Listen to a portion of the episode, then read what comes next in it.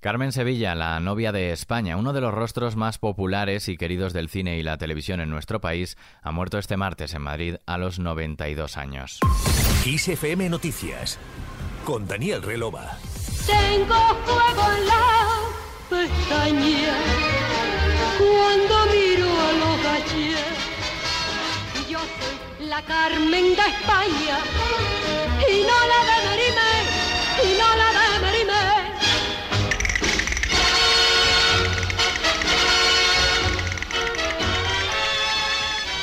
María del Carmen García Galisteo, conocida como Carmen Sevilla, nació el 16 de octubre de 1930 en la capital hispalense. Triunfó en los años 50 y 60 en el cine, pero antes la cantante y actriz Estrellita Castro, prendada del encanto de la joven Carmen el día que se acercó a llevarle unas letras de su padre Antonio García Padilla al Teatro Calderón de Madrid, decidió amadrinarla y empujar su debut con solo 12 años como bailarina y poco a poco también como cantante. Gracias a su desparpajo, a su belleza y el gracejo andaluz, con solo 17 años Carmen rodó su primera película, Jalisco canta a Sevilla. Era en 1948, año en el que comenzaría una brillante carrera cinematográfica a la que puso fin tres décadas más tarde con Rostros. Trabajó con directores como Pedro Olea o Juan Antonio Bardem y deja para el recuerdo filmes como Violetas Imperiales, Un adulterio decente o grandes producciones internacionales como Marco Antonio y Cleopatra, junto a Charlton Heston o Rey de Reyes de Nicholas Ray. En lo musical sí hubo un compositor que marcó su andadura artística, ese fue Augusto Algueró, con el que contrajo matrimonio en 1961, iniciando una década en la que su vertiente musical y discográfica cobró más importancia y autonomía. En los años 60, Carmen Sevilla también se metería en los hogares españoles gracias a los anuncios de electrodomésticos Philips que se emitían por la tele. Ay, familia, Philly, familia, Philly, tú di conmigo, se entraña que sí.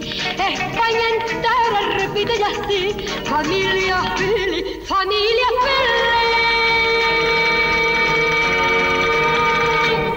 El pudor la llevó a alejarse del cine en los años del destape, en la década de los 70, pero volvió con fuerza a la televisión. 1991 Valerio Lazarov fue el culpable de que Carmen también sea recordada como la encargada de que el cupón de la 11 se llamara Cuponcito durante los seis años que presentó en Telecinco el Telecupón.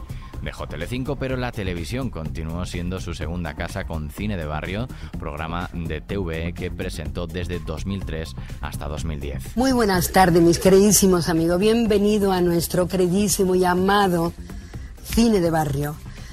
La verdad es que yo estoy feliz, emocionada, nerviosa, por qué no decirlo, estoy nerviosita, pero estoy verdaderamente feliz por estar en televisión española. Carmen Sevilla nos dejó numerosas frases y anécdotas divertidas, como cuando apareció en directo en zapatillas de estar por casa o cuando tras pedir permiso al público se comió un pepino en directo porque tenía mucha hambre. A raíz de su matrimonio con Vicente Patuel, su segundo marido, se retiró a una finca ganadera y se hizo experta en ovejitas, tanto que en varios programas de televisión apareció con ovejas en el regazo. Que yo, hijo mío, la oveja se me da ante la marinera.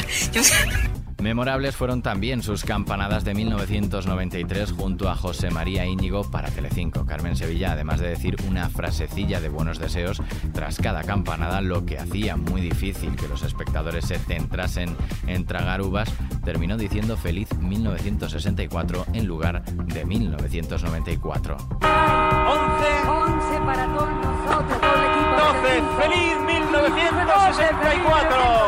1964. 1974 su simpatía le hacía merecedora del cariño de compañeros de profesión y de una legión de admiradores de generaciones muy diferentes que han reaccionado en las redes sociales con grandes muestras de cariño al conocer su fallecimiento.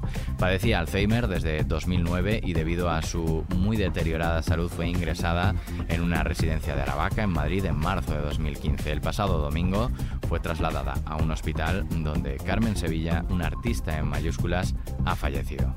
Solamente os deseo mucha felicidad y que Dios bendiga.